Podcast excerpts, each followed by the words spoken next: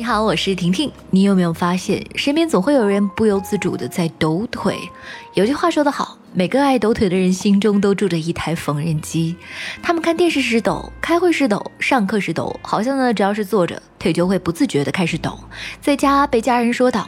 在外呢，被旁人白眼，甚至避而远之。抖腿是我们在较为焦虑或者是精神高度集中时的情况下，无意识释放焦躁的一种方式。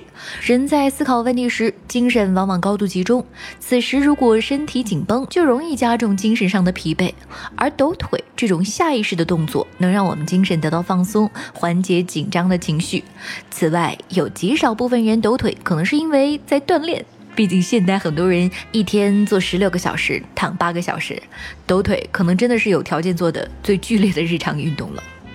抖腿或许能够让人放松紧张情绪，但是公共场合呢，却特别容易导致其他人的焦躁，往往在非常安静的环境中最为突出。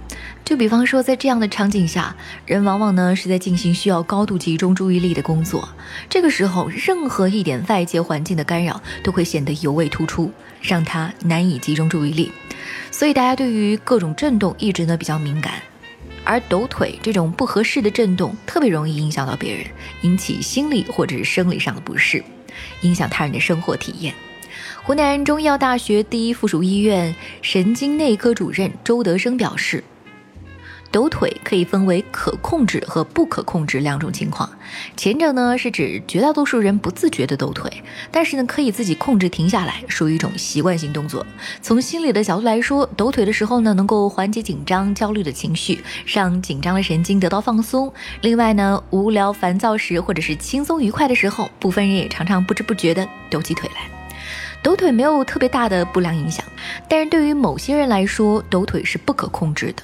如果是这样，则属于一种神经性疾病，被称为抖腿综合征，又叫做不宁腿综合征，主要与多巴胺代谢异常和铁缺乏等原因有关，并且呢有一定的遗传因素。我是身边有同事特别爱抖腿的婷婷，你身边有吗？还是说你就是呢？月光头条，明天见喽。